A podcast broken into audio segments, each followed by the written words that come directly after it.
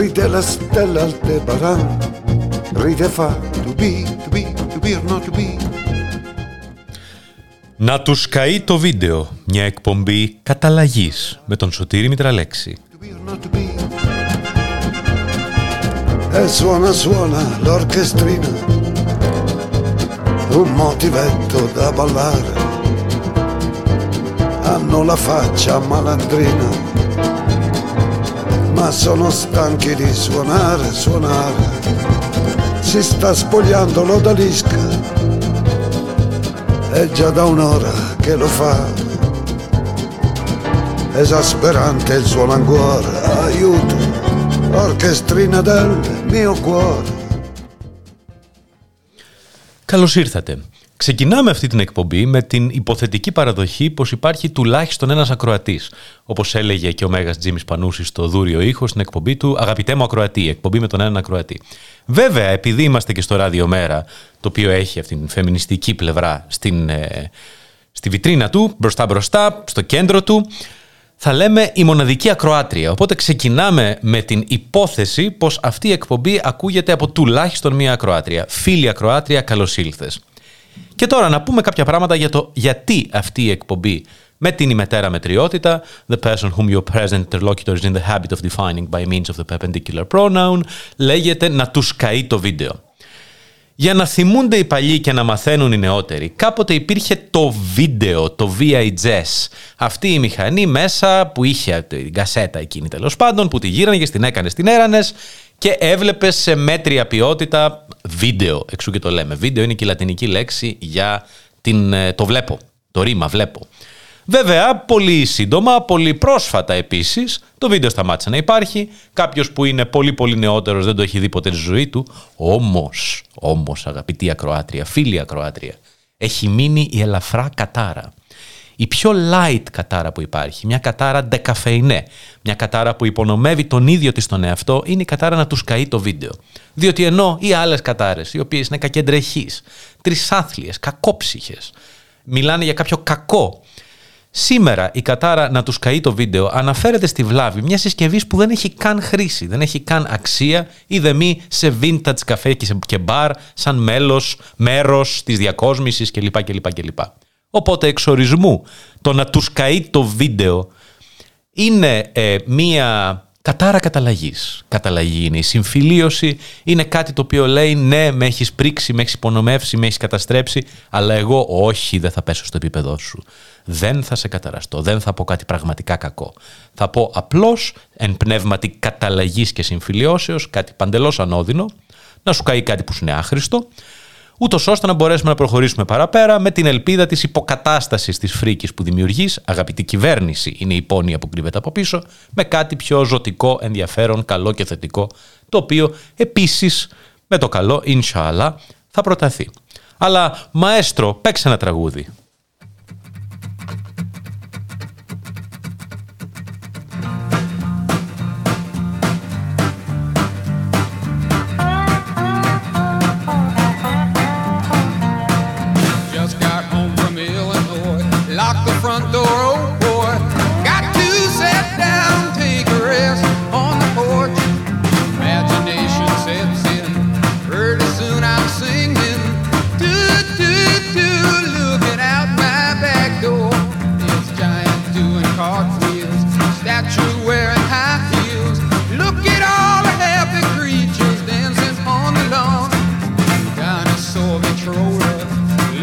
to Buffalo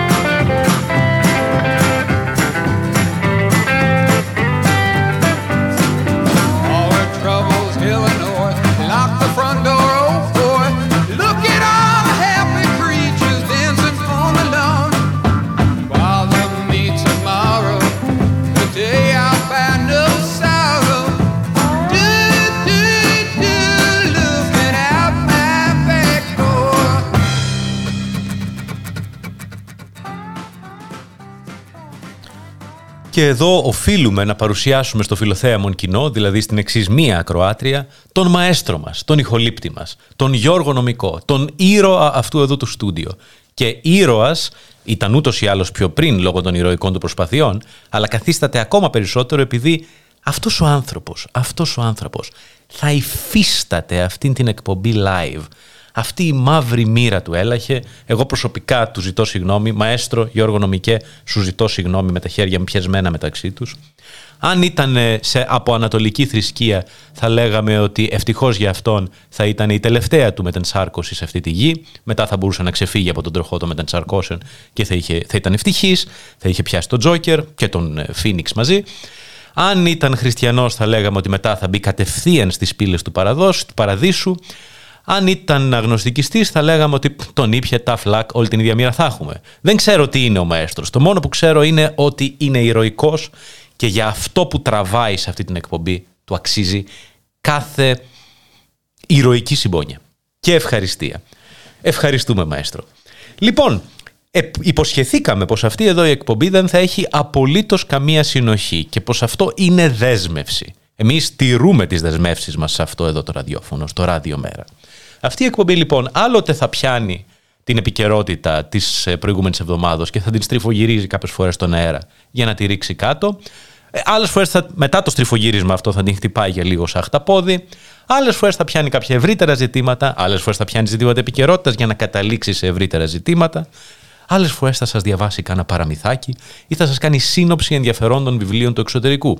Ελπίζω, κάνει 20 λεπτό της εκπομπής στο μέλλον να αφιερώνεται σε αυτό. Αλλά σήμερα θα ξεκινήσουμε με κάτι γλυκό. Θα ξεκινήσουμε με σοκολάτα. Διότι μέρος της ε, διαδικτυακής επικαιρότητας, όπως θα τη λέγαμε, διότι πλέον έχουμε δύο Ελλάδες, μία ψηφιακή διαδικτυακή και μία πιο τηλεοπτική, ας πούμε, λίγο πιο boomer, άνθρωποι οι οποίοι ενημερώνονται μόνο από τηλεόραση κλπ. Και, και προφανώς έχουν τελείως διαφορετικές πολιτικές απόψεις από την ετέρα Ελλάδα, την ψηφιακή. Αυτό που κάνει τους κύκλους, όπως τα λέγαμε στα αγγλικά, τους κύκλους τις τελευταίες μέρες στα social media, είναι η διαφήμιση της Lacta. Η διαφήμιση της Lacta υπέρ της εξάλειψης της βίας κατά των γυναικών, κατά των ε, γυναικοκτονιών κλπ. Εδώ θα μου επιτρέψετε ένα σχόλιο που είναι ευρύτερο. Είναι ευρύτερο. Εμένα μου άρεσε το κλιπάκι, το είδα, το έστειλα και σε φίλους και σε φίλες.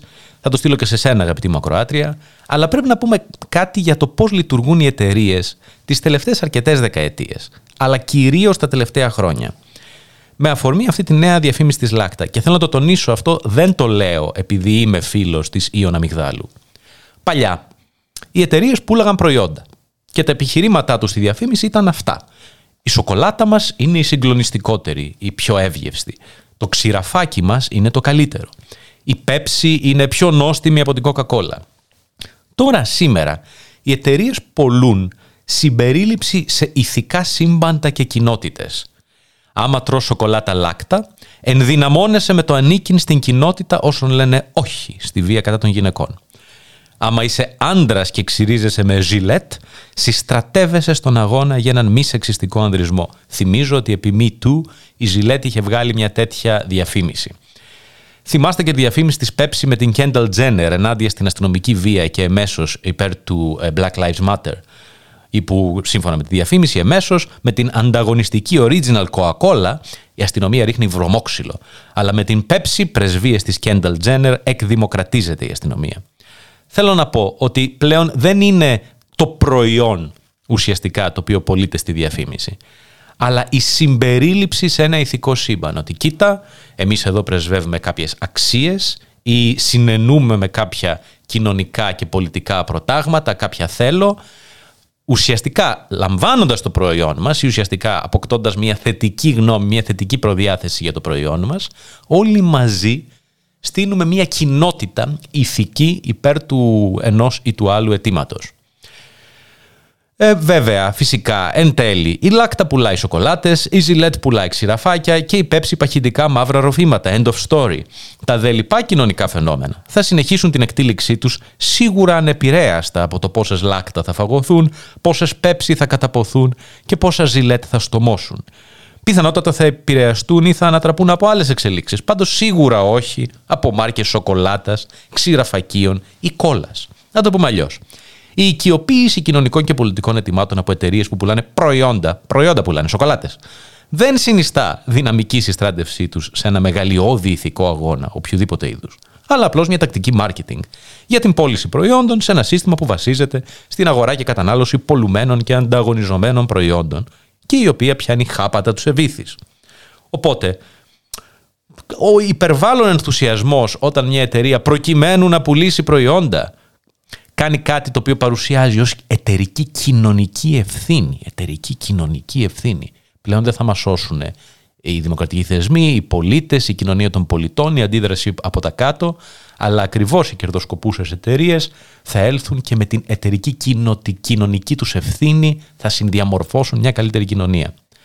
Αυτά τα χαΐρια δεν είναι τα βέλτιστα χαΐρια του σύμπαντος, να το θέσουμε έτσι. Δηλαδή, να έχουμε μια εικόνα ότι ακόμα και αν μας αρέσει κάτι, εντάσσεται σε ένα πλαίσιο το οποίο ενδεχομένως να μην είναι το πλέον πρόσφορο πλαίσιο για πιο απελευθερωτικές διαδικασίες οι οποίες ενδεχομένως θα ήταν επιθυμητές. Τέλος πάντων, σε κάθε περίπτωση, είναι προφανές ότι και εμένα αν μου αρέσει κάτι και βγει μια τσίχλα ή ένα μπέργκερ που να το διαφημίζει, θα πάρω την τσίχλα και τον μπέργκερ, γιατί είμαι και εγώ θύμα φίλια Κροάτρια. Αλλά προκειμένου να αποφύγουμε, να, να εκφύγουμε, να αποδράσουμε από την ιδιότητα του θύματος, θα ήταν ενδεχομένως καλό υπό συνθήκες κλπ. κλπ, κλπ να έχουμε μια επίγνωση αυτής της κατάστασης.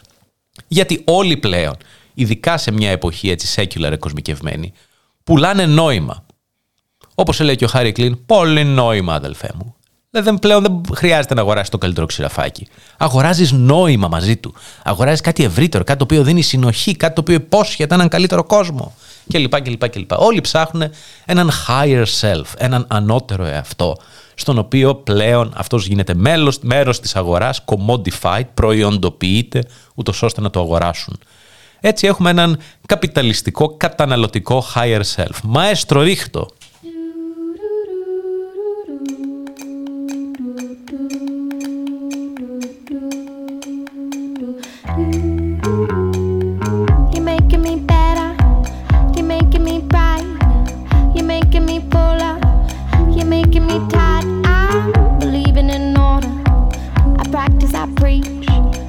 making me over. You're making me reach.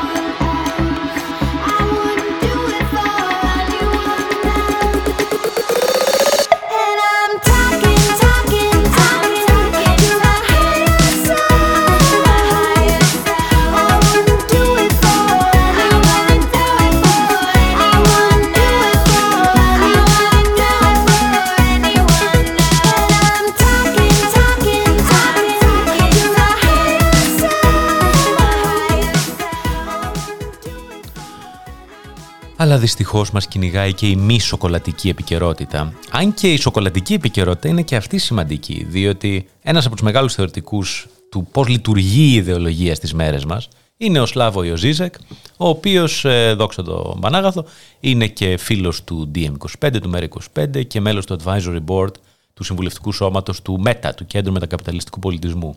Αυτός ο άνθρωπος έγινε γνωστός ακριβώ με το πρώτο του βιβλίο το 89 στα αγγλικά The Sublime Object of Ideology, το υψηλό αντικείμενο της ιδεολογίας. Προφανώς αυτό το βιβλίο δεν συνοψίζεται σε μία φράση. Αλλά η ιδεολογία δεν είναι αυτό που λέμε. Είναι αυτό που κάνουμε. Είναι αυτό που κάνουμε στη ζωή μας. Οπότε ακριβώς αυτό το να μπαίνει μέσα σε μία σοκολάτα ή ένα ξηραφάκι και ένα ολόκληρο ηθικό σύμπαν σημασιών είναι το απόγειο της ιδεολογίας. Και δεν το φέρουμε ή το επισημαίνουμε με το να το λέμε, αλλά χρησιμοποιώντας το ξηραφάκι ή τρώγοντας τη σοκολάτα. Δυστυχώς, βέβαια, κάποια θέματα είναι πιο επίπονα και δυσάρεστα και ακόμα δυστυχέστερα, αυτή είναι η μόνιμη επικαιρότητα των τελευταίων ετών. Επί παραδείγματι, κυβέρνηση Μητσοτάκη. Κυβέρνηση Μητσοτάκη. Κυβέρνηση Μητσοτάκη.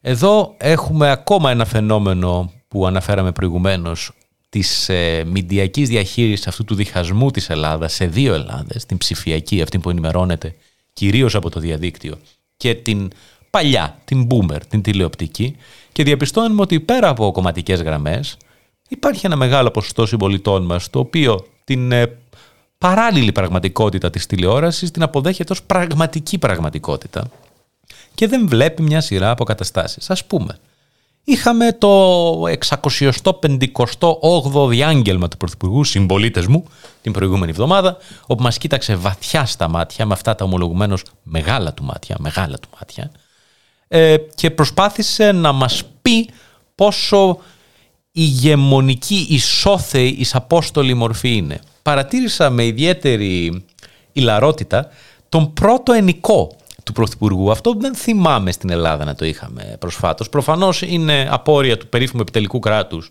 το οποίο σημαίνει όλα εγώ, εγώ, εγώ εν τέλει.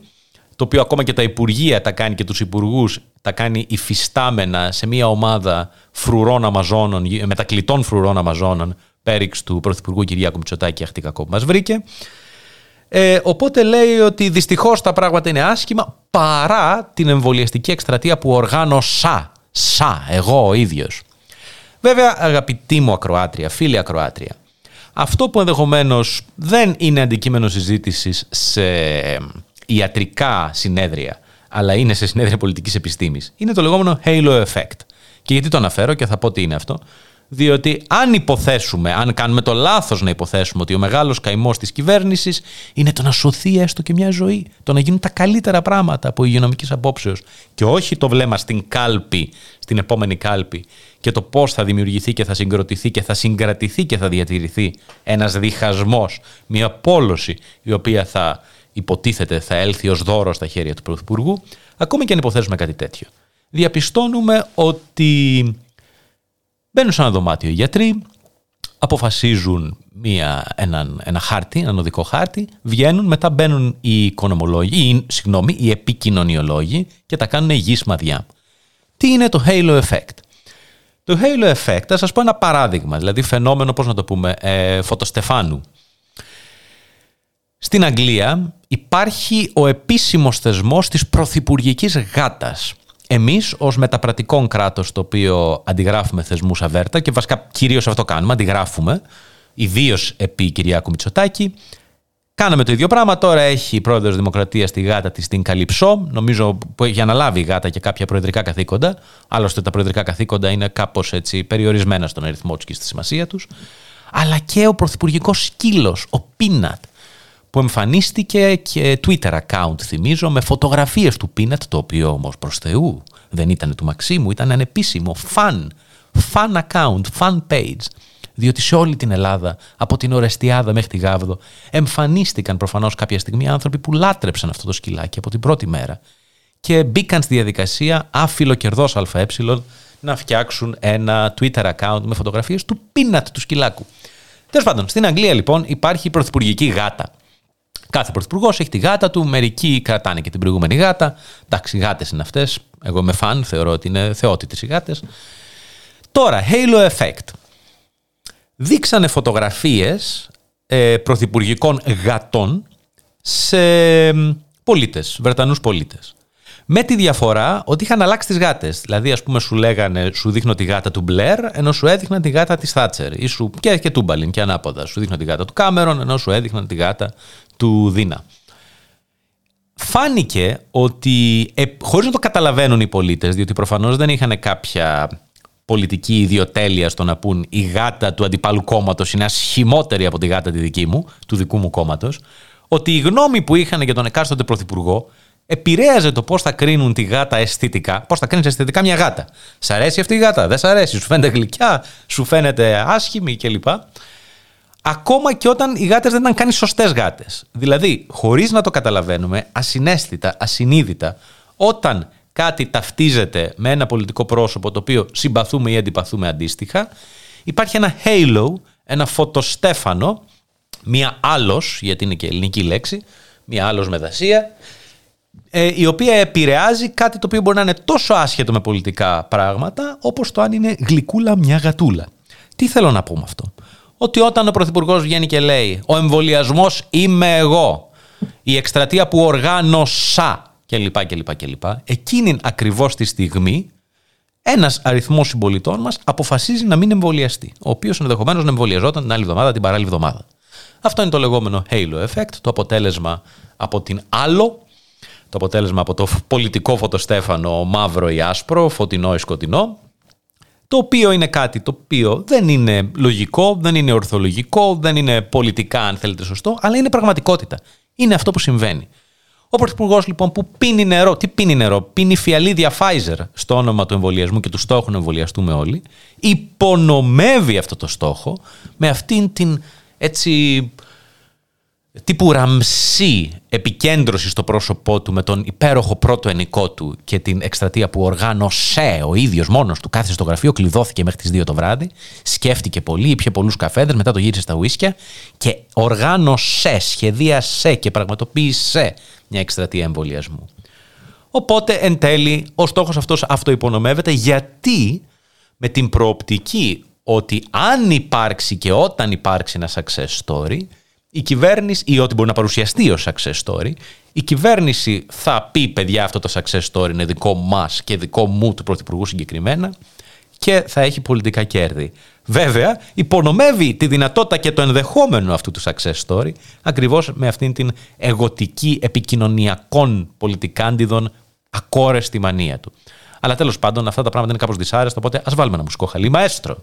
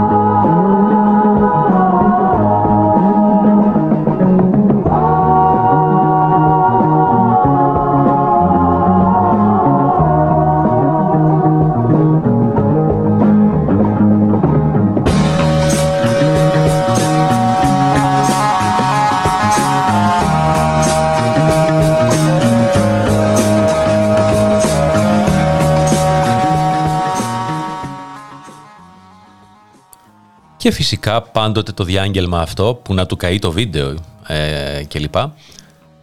Πάντοτε επέστρεφε πάλι το ζήτημα στην ατομική ευθύνη, στο ότι εμείς φταίμε, φταίνε οι πολίτες, φταίνε όσοι δεν έχουν πιστεί από the powers that be, από την ε, κατάσταση να εμβολιαστούν.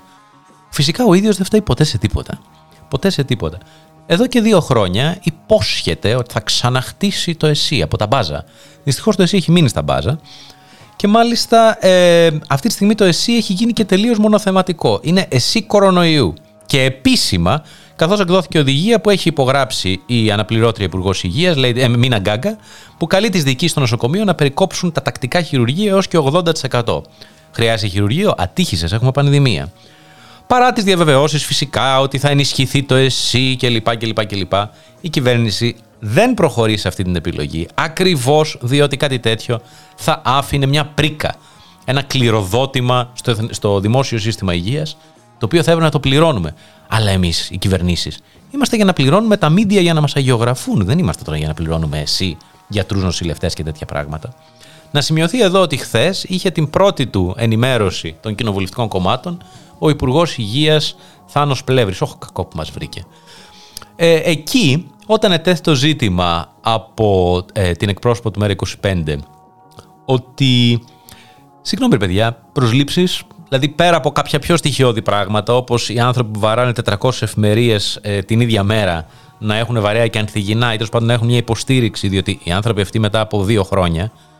Πλέον ε, η μαγική επενέργεια των χειροκροτημάτων στα μπαλκόνια που μας διέταξε η Μαρέβα, αυτή η μαγική επενέργεια φθήνει κάποια στιγμή. Είναι σαν τα αντισώματα. Όσο και αν αναθάρισαν αυτοί οι άνθρωποι που χειροκροτούσαν στα μπαλκόνια κατά εντολή της συζύγου του Πρωθυπουργού, κάποια στιγμή εξαντλείται αυτό το πράγμα. Όσο να πεις και επέρχεται μια κόποση. Αλλά πέρα από την στήριξη αυτών των ανθρώπων συγκεκριμένα, το ενδεχόμενο μεγαλύτερων προσλήψεων, το ενδεχόμενο πραγματική θωράκιση του συστήματος υγείας. Γιατί δεν είναι ότι πριν είχαμε ένα τέλειο σύστημα υγείας και τώρα κάτι άλλο. Εκεί η αναπληρώτρια Υπουργός Υγείας, Εμίνα Γκάγκα, είπε το εξής. Ότι όχι, δεν θα το κάνουμε αυτό. Δεν θα το κάνουμε αυτό. Οι αριθμοί είναι σωστοί. Διότι τώρα έχουμε έκτακτες ανάγκες, πολύ υψηλότερες, λόγω κορονοϊού, λόγω της πανδημίας. 100%, 200% ανάγκες και παραπάνω. Μετά όμως που δεν θα έχουμε πανδημία, κυρίως είδε πότε, δεν θα έχουμε αυτές τις ανάγκες, οπότε θα έχουμε ένα υπέροχο, φανταστικό, συγκλονιστικό ε, σύστημα υγείας. Αυτό όμως, αγαπητή μου ακροάτρια, φίλη ακροάτρια, συνιστά μια ευθεία παραδοχή. Μια ευθύτατη παραδοχή. Ότι εμείς δεν θέλουμε να πρικοδοτήσουμε με πραγματικούς πόρους το εθνικό σύστημα υγείας, διότι ακριβώς αυτοί οι πόροι θα μείνουν. Εμείς νοφιλελεύθεροι είμαστε. Δεν έχουμε καμία όρεξη αύριο στην κυβέρνηση. Δεν έχουμε καμία όρεξη αύριο να έχουμε ισχυρό δημόσιο σύστημα υγείας. Δηλαδή δεν κατάλαβα γιατί είδους ανθρώπου ψάχνετε. Αυτό ελέγχθη ρητός. Ελέγχθη ρητός. Ελέγχθη ρητός. Α πάρουμε μια ανάσα με ένα τραγούδι μαέστρο, αλλά θα ξαναμπούμε σύντομα, δεν το αφήσουμε έτσι να τρέχει.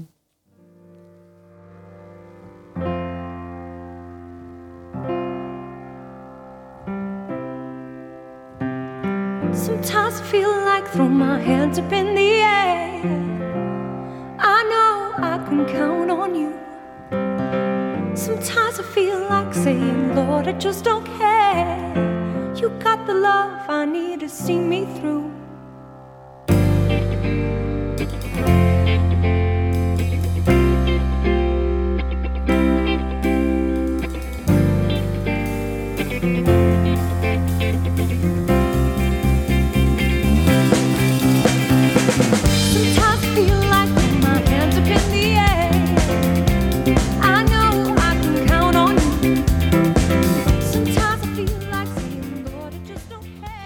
Χωρίς εσύ, με εσύ μόνο για κορονοϊό και όχι για τακτικά χειρουργία, καλή επιτυχία με αυτό, καλή τύχη, με έναν επίσημο διχασμό των πολιτών και μια βία η οποία ουσιαστικά αποτρέπει κόσμο από τον εμβολιασμό αντί για το αντίστροφο, με φοβέρες και κατάρες του Πρωθυπουργού με τα μάτια του όπως μας κοιτά στο διάγγελμα, πορεύεται η κυβέρνηση την ίδια ώρα που παστώνεται ο κόσμος στα μέσα μαζικής μεταφοράς, για τα οποία προφανώς δεν γίνεται τίποτα εδώ και δύο χρόνια. Εδώ και δύο χρόνια. Το πάστομα εκεί δεν περιγράφεται. Επίσης, έχουμε το εξής πολλές φορές. Θυμάστε την ταινία Scarface με τον Al Pacino; Εγώ δεν τη θυμάμαι γιατί δεν την έχω δει. Αλλά είναι πολύ περίφημη εκεί η ατάκα Don't get high off your own supply. Don't get high off your own supply. Κοινώ, άμα είσαι έμπορος ναρκωτικών, ένα επάγγελμα σίγουρα ευγενέστερο από αυτό του στελέχους της Νέας Δημοκρατίας, του να είναι κανείς στέλεχος Νέας Δημοκρατίας. Ε, δεν πρέπει εσύ ο ίδιος να μαστουρώσεις με την πραμάτια σου. Η πραμάτια σου είναι προ πώληση, δεν είναι για να μαστουρώνεις ο ίδιος. Ε, αυτό είναι ακριβώς αυτό που δεν κάνει η κυβέρνηση. Και τα ίδια τα κυβερνητικά στελέχη πιστεύουν την προπαγάνδα που έχει παραχθεί ακριβώς για τους άλλους. They get high off their own supply. Μαστουρώνουν με την τρόγκα, με το σανό που προσφέρουν στους άλλους. Έτσι συναντάς ανθρώπους πέριξ της Νέας Δημοκρατίας, οι οποίοι ενημερώνονται αποκλειστικά από αεφημερίδα, καθημερινή, πρώτο θέμα, NGR κλπ. κλπ, κλπ και έχουν ακριβώς την εικόνα της πραγματικότητας, η οποία είναι η παράλληλη πραγματικότητα που έχει παραγάγει ο κ. Πρωθυπουργός μέσω της λίστας Πέτσα. Δηλαδή, το νεοδημοκρατικό, στο νεοδημοκρατικό metaverse ζουν όντως και πλήρως οι ίδιοι αυτοί οι άνθρωποι. Είναι πολύ έντονη η αίσθηση ότι δεν υπάρχει καν κάποιος άνθρωπος σε αυτό το επιτελείο να προστατεύσει τον τάλανα, τον δύστηνο πρωθυπουργό από το να φανερώσει το ότι έχει χάσει κάθε επαφή με την πραγματική πραγματικότητα. Ε, παραδείγματι υπάρχει η κλασική απίθανη ατάκα της προάλλες στη Βουλή μέσα όπου είπε στον, ε, στον Υπουργό Αξιωματικής Αντιπολίτευσης, συγγνώμη, στον αρχηγό της Αξιωματικής Αντιπολίτευσης, κύριο Τσίπρα, εσείς μας βάλατε στα μνημόνια. Ο Κυριάκος Μητσοτάκης είπε στον Τσίπρα, εσείς μας βάλατε στα μνημόνια. Τώρα εμείς φυσικά, εδώ στο Ράδιο Μέρα, έχουμε χίλια ράματα για τη γούνα της αξιωματικής αντιπολίτευσης, του Υπουργείου Αξιωματικής Αντιπολίτευσης τα οποία ράματα δεν συνίστανται στο ότι κάνει πολύ σκληρή αντιπολίτευση, αλλά στο ότι δεν κάνει καθόλου αντιπολίτευση. Και όλο αυτό το πράγμα ουσιαστική, παρά μόνο κάποιες διορθωτικές προτάσεις, παρεμβάσεις. Εμείς τα κάναμε καλύτερα. Εμείς κάναμε καλύτερο μνημόνιο, πιο όμορφο, πιο ωραίο κλπ. κλπ, κλπ. Ακόμα χειρότερα βέβαια, το οποίο είναι κοτσάνα ισόκυρη του πρωθυπουργικού εσείς μας φέρατε στα μνημόνια, είναι το εμείς σας βγάλαμε από τα μνημόνια. Γι' αυτό και έχουμε μέχρι το 2060 ε, δημοσιονομικούς στόχους, ενισχυμένη επιτήρηση, το ΤΑΙΠΕΔ μέχρι να έχουν πεθάνει τα δυσέγγονά μου, αν, αν αποκτήσω δυσέγγωνα, κλπ. κλπ, κλπ. Αλλά βλέπει κανείς εκεί την απώλεια επαφής με την πραγματικότητα αυτού του ανθρώπου. Είναι, νομίζω, θα το έλεγα, εντυπωσιακή. εντυπωσιακή. Αλλά τα πράγματα χειροτερεύουν ακόμα άμα πάει κανείς στην επόμενη στιβάδα της Πρωθυπουργικής Αυλής. Όλοι όσοι δεν ενημερωνόμαστε από την τηλεόραση αλλά από το διαδίκτυο, χωρίς αυτό να σημαίνει ότι εκεί η πληροφορία είναι σωστή ή ασφαλής, ακούσαμε την απίθανη δήλωση του Υπουργού Επικρατείας κ. Άκη Σκέρτσου ότι δεν υπάρχει μελέτη που να καταδεικνύει ότι οι αστυνομικοί μεταδίδουν τον ιό. Άρα δεν πειράζει αν οι αστυνομικοί είναι ανεμβολίαστοι, διότι δεν έχουμε κάποια μελέτη που να δείχνουν ότι οι αστυνομικοί συγκεκριμένα τον μεταδίδουν. Το, βέβαια, το ζήτημα εδώ πέρα είναι το εξής. Τι, ποιο είναι το χαρακτηριστικό που προσδίδει αυτή την πλήρη ανοσία, πολύ ανώτερη των εμβολίων στο αστυνομικό σώμα; Είναι το αξίωμα ή η στολή; Διότι αν είναι η στολή, δεν θα ήταν ακατανίκητο, προσμάχητο υγειονομικό μέτρο το να αντιθούμε όλοι οι αστυνομικοί. Αυτό βέβαια κολλάζεται ποινικά ως αντιποίηση αρχής. Αλλά τι είναι μια αντιποιησούλα αρχής μπροστά στην ελπίδα να σωθεί έστω και μια ζωή, αρχή που κινητροδοτεί την φιλάνθρωπο κυβέρνησή μας σε κάθε της βήμα. Ντυθείτε λοιπόν όλοι οι αστυνομικοί. Φίλοι ακροάτρια, ντύσου αστυνομικοί να. Βέβαια, όλο αυτό θα ίσχυε αν όντως δεν είχαμε επιστημονική μελέτη που να δείχνει ότι οι αστυνομικοί συγκεκριμένα δύνανται να μεταδώσουν, να μεταδώσουν τον ιό. Η πλάκα της υπόθεσης, όπως κατέδειξε στο Twitter η βουλευτής του ΜΕΡΑ25 Μαρία Πατζίδη, είναι ότι υπάρχει, υπάρχει ακριβώς τέτοιου είδους μελέτη στο Journal of Clinical Medicine, Prevalence of Current and Past uh, SARS-CoV-2 Infections Among Police Employees in Poland. June-July 2020. Δηλαδή υπάρχει peer-reviewed επιστημονική μελέτη για το κατά πόσον κυκλοφορούσε ο κορονοϊός στο αστυνομικό σώμα της Πολωνίας με δειγματικό χώρο, ας πούμε, από τον Ιούνιο μέχρι τον Ιούλιο του 2020. Ελπίζω να μην κάνει ρελάνς ο κύριος Σάκης Κέρτσος λέγοντας «Ναι, αλλά δεν ξέρουμε μήπως το ελληνικό γονίδιο προσδίδει, το ελληνικό αστυνομικό γονίδιο, προσδίδει μια εντελώς υπέρτερη σε αξία ανοσία στο αστυνομικό σώμα. Οπότε ακόμα και αυτή η επιστημονική μελέτη που υποτίθεται ότι δεν έχουμε, αλλά την έχουμε, είναι άκερη, άχρηστη, δεν μας κάνει κλπ. κλπ, κλπ. Τέλος πάντων, το θέμα είναι ότι οι άνθρωποι αυτοί έχουν κλειστεί στο metaverse τους. Στο οποίο όλα πάνε υπέροχα. Φταίνε οι άλλοι.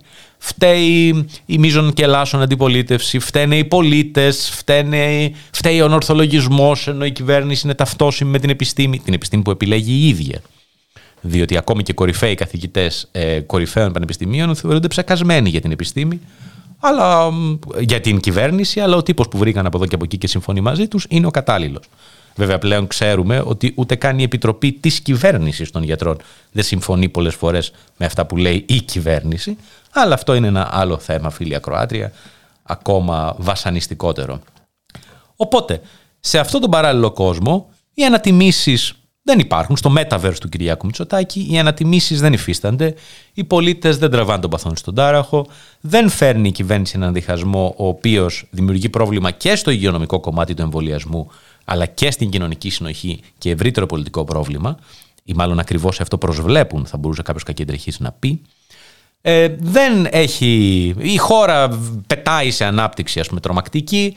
Η ΔΕΗ είναι κάτι σαν τον Σούπερμαν, δεν είναι, πετάει, δεν είναι πτηνό, δεν είναι αεροπλάνο, δεν είναι καν ο Σούπερμαν, είναι η ΔΕΗ. Η νέα ΔΕΗ που η χρηματιστηριακή της αξία είναι στα ουράνια κλπ. Αλλά από τη μέρα που πήρε ο κύριος Χατζηδάκης στο Υπουργείο, δεν υπάρχει πολίτης ο οποίος να μην καταβασανίζεται από όλες τις ιδιωτικές εταιρείες ηλεκτρισμού που του προσφέρουν κίνητρα την ώρα που η ΔΕΗ στα χέρια της ε, κυβέρνησης του προσφέρει αντικίνητρα. αντικίνητρα ε, με διακοπές ρεύματος κλπ, κλπ, κλπ. Και όλη τη φημολογία ότι παιδιά καταστρέφεται. Ξαφνικά αυτή η φημολογία αντεστράφει με τη φημολογία, πάει πρίμα, πάει φανταστικά, έχει ξεπεράσει τη στρατόσφαιρα. Αυτό είναι το metaverse. Στο metaverse του Πρωθυπουργού δεν υπάρχει τίποτα από όλα αυτά. Το πρόβλημα όμως είναι ότι they get high off their own supply. Αυτό που φέρνουν ως προϊόν προς πώληση το καταναλώνουν οι ίδιοι. Και το πιστεύουν, φίλοι Ακροάτρια. Το πιστεύουν είναι, κάτι, είναι μια εικόνα πραγματικά όχι πολύ κολακευτική για όλη αυτή την κατάσταση. Αλλά ας αλλάξουμε κλίμα. Μαέστρο, μπες!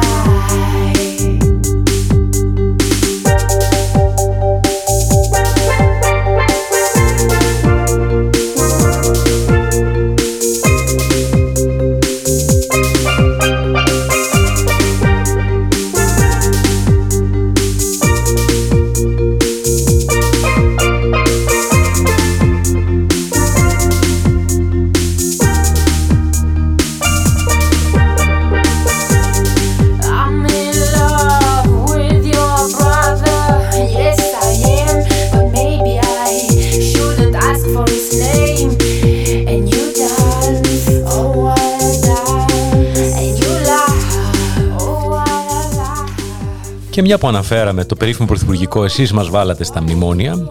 Ε, ναι, μεν ο αρχηγός της αξιωματικής αντιπολίτευσης, ο υπουργός αξιωματικής αντιπολίτευσης, κυρία Τσίπρας, δεν μας έβαλε στα μνημόνια, αν και μας έβαλε στα μνημόνια για πάντα. Τα μνημόνια για πάντα είναι αυτό που ο ίδιος ονομάζει ως έξοδο από τα μνημόνια. Καλά, θα τη δούμε τη φοβερή έξοδο, ειδικά όταν τελειώσει η παρένθεση του κορονοϊού και ξαναέρθει ο Γερμανός Υπουργός Οικονομικών στο επίκεντρο των συζητήσεων, μια και είναι αυτός που είναι πλέον, διότι αποφασίστηκε και ανακοινώθηκε το όνομά του και είναι από τους σκληρούς. Μπορεί λοιπόν να μας έβαλε στα μνημόνια για πάντα, να μην μας έβαλε ο ίδιος στα μνημόνια και να είναι τραγικό ο Κυριάκος Μητσοτάκης της Νέας Δημοκρατίας να είπε κάτι τέτοιο. Ο άνθρωπος που είναι η ψυχή του ναι στην Ευρώπη, στο, στους μένουμε Ευρώπηδες, η ψυχή, ας πούμε, η πολιτική έκφραση αυτού του κινήματος, κινήματος, ο Θεός να το κάνει, αυτής της δύναμης εξουσίας που απέτυχε στο δημοψήφισμα. Όμως, ο Τσίπρας μας έβαλε στη Δυτική Ευρώπη. Διότι στο αντιδιάγγελμά του έναντι του διαγγέλματος του Μητσοτάκη, μεταξύ άλλων ανέφερε ότι η χώρα μας είναι πρώτη σε θανάτους ανά εκατομμύριο κατοίκων σε όλη τη Δυτική Ευρώπη. I see what you did there, δηλαδή για να βγουν οι αριθμοί έπρεπε σώνει και να μετακομίσει η χώρα. Αλλά πότε μετακόμισε η Ελλάδα; Πότε βρέθηκε η Ελλάδα στη Δυτική Ευρώπη να συνορεύει με το Ρήνο, με το Δούναβι, ίσως, ίσως ακόμη πιο δυτικά για την ακρίβεια από αυτό, κλπ. κλπ, κλπ. Πότε έγινε μια χώρα δίπλα στο Βέλγιο ε, η Ελλάδα.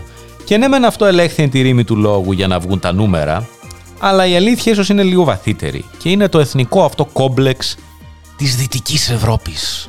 Ότι πρέπει να γίνουμε σαν τα ευρωπαϊκά κράτη. Παλαιότερα δούλευε αυτό το εργάκι για τις εποχές μεγαλύτερης ευημερίας και μεγαλύτερης σοσιαλδημοκρατίας κιόλας.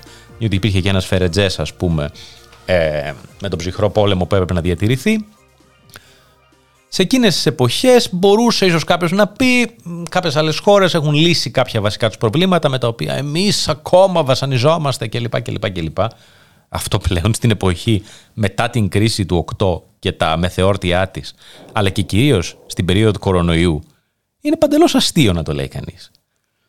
Δηλαδή, ε, βρισκόμαστε σε μια κατάσταση κόμπλεξ κατωτερότητας και ανωτερότητας ταυτόχρονα, αλλά με το κόμπλεξ κατωτερότητας να δίνει τον ε, λόγο, το οποίο φανερώνεται παντού. Φανερώνεται παντού.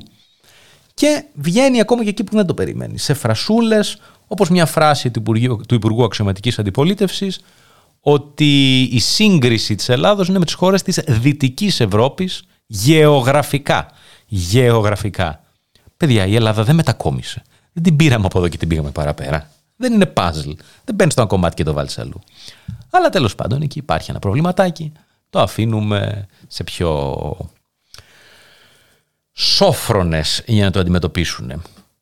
Αλλά ας βάλουμε και ένα ακόμα και να μιλάμε εμείς. Μαέστρο, κάνει το, κάνει το θεάρεστο έργο σου.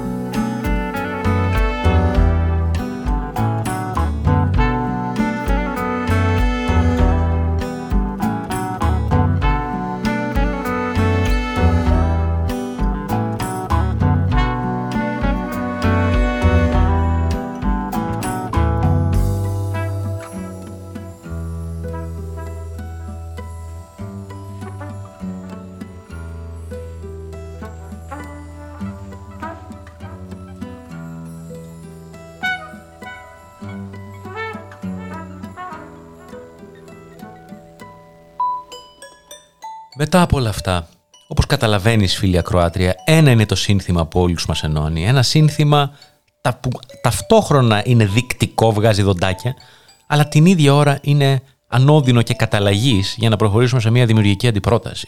Είναι το σύνθημα «Να τους καεί το βίντεο». Συγγνώμη για την άνοδο της φωνής, συγκινούμε με αυτά τα θέματα.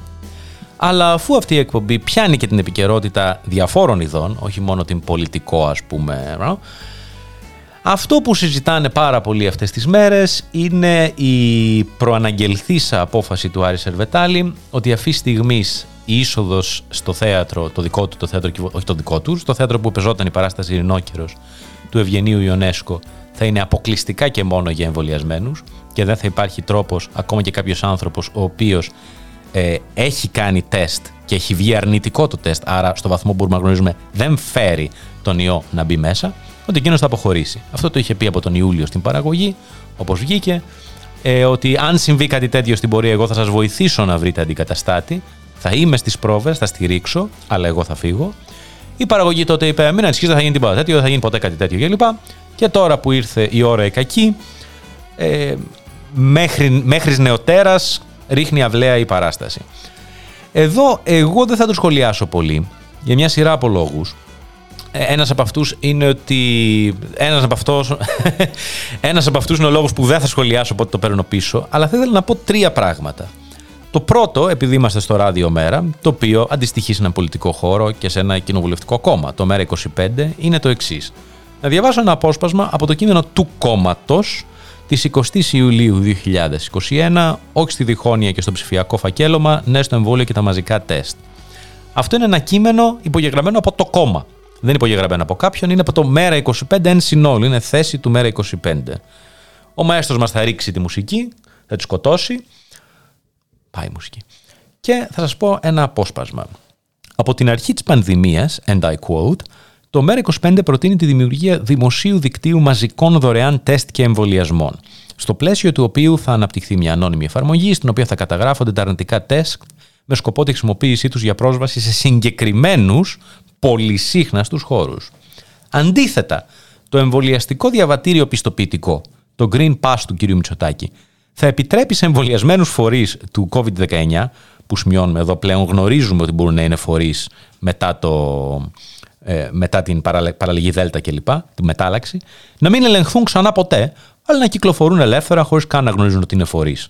Προσθέτω εγώ εδώ στο κείμενο του ΜΕΡΑ25, σε αντίθεση με τους άλλους, οι οποίοι είναι τεσταρισμένοι αρνητικοί, αλλά αποκλείονται. Συνεχίζουμε με το κείμενο του ΜΕΡΑ25. Επιπλέον, τον Green Pass του κ. Μητσοτάκη αποτελεί όνειδος για τα ατομικά δικαιώματα. Αντίθετα με τα ανώνυμα αρνητικά τεστ που προτείνει το ΜΕΡΑ25, τα οποία πιστοποιούν ότι κάτι δεν υπάρχει μέσα στο σώμα μας, το Green Pass του κ. Μητσοτάκη πιστοποιεί επώνυμα τι υπάρχει μέσα μας. Και μάλιστα απαιτεί από ιδιώτες να σκανάρουν τα προσωπικά μας δεδομένα. Πολύ απλά. Το Green Pass του κ. Μητσοτάκη αποτελεί ένα αποφασιστικό βήμα προς τη δυστοπία του μεγάλου αδελφού, γράφει το ΜΕΡΑ25 στις 20 Ιουλίου του τρέχοντος ενιαυτού, του ενεστώτος ενιαυτού. Όντας τέτοιο, ενισχύει τα μέγιστα της αντιδράση εναντίον του εμβολίου σημαντικού ποσοστού των πολιτών που βλέπουν το Green Pass ως πιστοποιητικό υγειονομικών φρονημάτων, γράφει το ΜΕΡΑ25. Έτσι, αντί να δίνει κίνητρα στους ανεμβολίαστους να εμβολιαστούν, η κυβέρνηση υπονομεύει το εμβολιαστικό της πρόγραμμα. Και εδώ ολοκληρώνω το απόσπασμα από την θέση του ΜΕΡΑ25 της 20η Ιουλίου, του ενεστώτο ενιευτού, όπως μάθαμε να λέμε. Οπότε, αυτό είναι κάτι το οποίο είχε διαγνώσει ο πολιτικός αυτός χώρος εγκαίρω. Πολύ εγκαίρω. Και τον παραλογισμό, που είναι ένας παραλογισμός ε, ο οποίος έχει ως στόχο την πολιτική πίεση, τον πολιτικό πιθαναγκασμό και εξαναγκασμό του πολίτη, αντί για την πειθό του χωρίς αναγκασμό, την πειθό χωρίς βία. Και έχει κάποια στοιχεία τα οποία είναι αρκούντος εφιαλτικά, γιατί προσέξτε, παρατηρούμε και το εξής. Ωραίο πράγμα οι ψηφιακές εφαρμογές και εγώ τις χρησιμοποιώ κλπ. κλπ, κλπ. Υπάρχουν άνθρωποι που πάνε με τεστ και τους λένε, ξέρω εγώ, δεν διαβάζει το QR code ή δεν έχει QR code. Δεν μπορούμε να σε βάλουμε γιατί πρέπει, στην, όπου επιτρέπεται τέλος πάντων να πει κανείς, διότι πρέπει να επιβεβαιωθεί κάτι τέτοιο από το, από το μηχάνημα. Αφού το μηχάνημα δεν μπορεί να το πιστοποιήσει, ακόμα και αν μας φέρει εσύ χαρτί από διαγνωστικό κέντρο, ακόμα και αν είχαμε τη δυνατότητα να τηλεφωνήσουμε στο διαγνωστικό κέντρο να μας πούν αν αυτό το χαρτί είναι αληθές ή ψευδές, δεν θα το κάνουμε διότι μηχάνημα. Έχει μια σειρά αποζητήματα αυτό το ζήτημα. Αποζητήματα αυτό το ζήτημα, όχι πολύ καλός ραδιοφωνικός λόγος, αλλά φίλοι ακροάτρια, μείνε μαζί μας και στην πορεία θα τα βελτιώσουμε. Στο, στο πέμπτο έτος της εκπομπής να τους καεί το βίντεο, δεν θα έχουμε τέτοια. Οπότε βλέπουμε σε αυτήν ε, την τοποθέτηση του ΜΕΡΑ25, στην θέση του ΜΕΡΑ25, ανησυχίες οι οποίες είναι αρκετά επίκαιρες στη συζήτηση ε, με θέμα αυτή την ε, θεατρική παράσταση. Η οποία είχε μια σειρά από από προσανατολισμού. Αρχίσαν να συζητάνε, ας πούμε, για το αν ο πρωταγωνιστής είναι ο ίδιος εμβολιασμένος ή όχι. Μα αυτό δεν έχει καμία σχέση με το θέμα. Οι ηθοποιοί συνεχίζουν να δίνανται να μην είναι εμβολιασμένοι, διότι σε αντίθεση με τους υγειονομικούς, δεν είναι εκεί υποχρεωτικός εμβολιασμός. Και εδώ είναι μία ακόμα από τι παραφροσύνε ότι σε ένα θέατρο που θα μπορούν να μπαίνουν μόνο εμβολιασμένοι, οι ηθοποιοί δεν χρειάζεται να είναι εμβολιασμένοι. Το ζήτημα ήταν το κοινό πάντα και οι αποκλεισμοί σε αυτό. Και όχι αυτοί που παίζουν. Ο ίδιος παραλογισμός παράλληλος είναι ότι αστυνομικοί που ελέγχουν αν εσύ είσαι εμβολιασμένος ή αν έχεις τέλος πάντων τα πρέποντα πιστοποιητικά, δίνονται να είναι οι ίδιοι ανεμβολίαστοι. Και λοιπά και λοιπά και λοιπά και λοιπά. Αλλά όπως είπαμε, από την αστυνομία δεν κολλάει, το είπε ο Υπουργός Επικρατείας, δεν το είπε κανένας τυχαίος. Οπότε, το πρώτο που ήθελα να επισημάνω για αυτή τη συζήτηση, γιατί αυτή η συζήτηση αποπροσανατολίζεται πάρα πολύ εύκολα. Ακούσαμε την απίστευτη κοτσάνα, το είπε αυτό ο Σερβετάλης, αλλά ο Σερβετάλης είναι χριστιανός, προπατορικό αμάρτημα χριστιανοσύνη ε, και στο Άγιο Όρος δεν επιτρέπονται γυναίκες. Βέβαια, το Άγιο Όρος είναι αυτοδιοίκητο ε, τμήμα του ελληνικού κράτους. Είναι πολύ ιδιαίτερη περίπτωση, μην το πιάσουμε τώρα. Αλλά σε κάθε περίπτωση, εξ όσων γνωρίζω, δεν ανεβαίνουν παραστάσεις στο Άγιο Όρος, παρά το γεγονός ότι ομολογουμένως οι ακολουθίες έχουν και ένα θεατρικό στοιχείο, το οποίο κάποιοι από εμάς εκτιμούμε. Αλλά βλέπουμε αυτές τις στρεβλώσεις, στρεβλώσεις. Συζητάμε για το ένα, συζητάμε για το άλλο. Συζητάμε για τι μπορεί να πιστεύει ο άλλος που το κάνει κλπ. Εδώ θα μου επιτρέψετε να αναφέρω μία τοποθέτηση από το διαδίκτυο, από το Facebook, από το πρώην Facebook που ανήκει πλέον στην Meta, οπότε είναι Meta Facebook, του Δημήτρη Τσίρκα, ο οποίος το γράφει δημοσίως, άρα φαντάζομαι δεν υπάρχει κάποιο κόλλημα να το πω και εγώ, δεν είναι μόνο για φίλους, είναι public κλπ. Το έργο, και διαβάζω Δημήτρη Τσίρκα, απαγγέλω Δημήτρη Τσίρκα. Το έργο από το οποίο αποχώρησε ο Σερβετάλης είναι ο ρινόκερος συγκεκριμένα. Εκεί ο Ιονέσκο χρησιμοποιεί την αλληγορία των ανθρώπων που μεταμορφώνονται σε ρινοκέρου για να φωτίσει τους μηχανισμούς που κάνουν τα άτομα να ενδίδουν τόσο εύκολα στον ολοκληρωτισμό, την αγελαία σκέψη, τον κομφορμισμό, την πίεση της κοινής γνώμης κλπ. Ο Σερβετάλης κατηγορείται ότι είναι ανεμβολίαστο άρα ψεκασμένος, ότι είναι χριστιανός άρα διπλά ψεκασμένος, ότι αδιαφορεί για τους 100 νεκρούς τη μέρα, ότι είναι ασυνεπής αφού δέχεται τον αποκλεισμό γυναικών από το Άγιον Όρος, ότι πράττει εκτός ασφαλούς γιατί δεν έχει οικονομικό πρόβλημα, ότι καταδικάζει στην ανεργία άλλους συντελεστές παράστασης κλπ. Που παρένθεση δική μου, αυτό είναι και ψευδές, διότι η παραγωγή το ήξερε από τον Ιούλιο και είχε τρόπους. Είχε τρόπους, δεν τους ίσχυσε συνειδητά.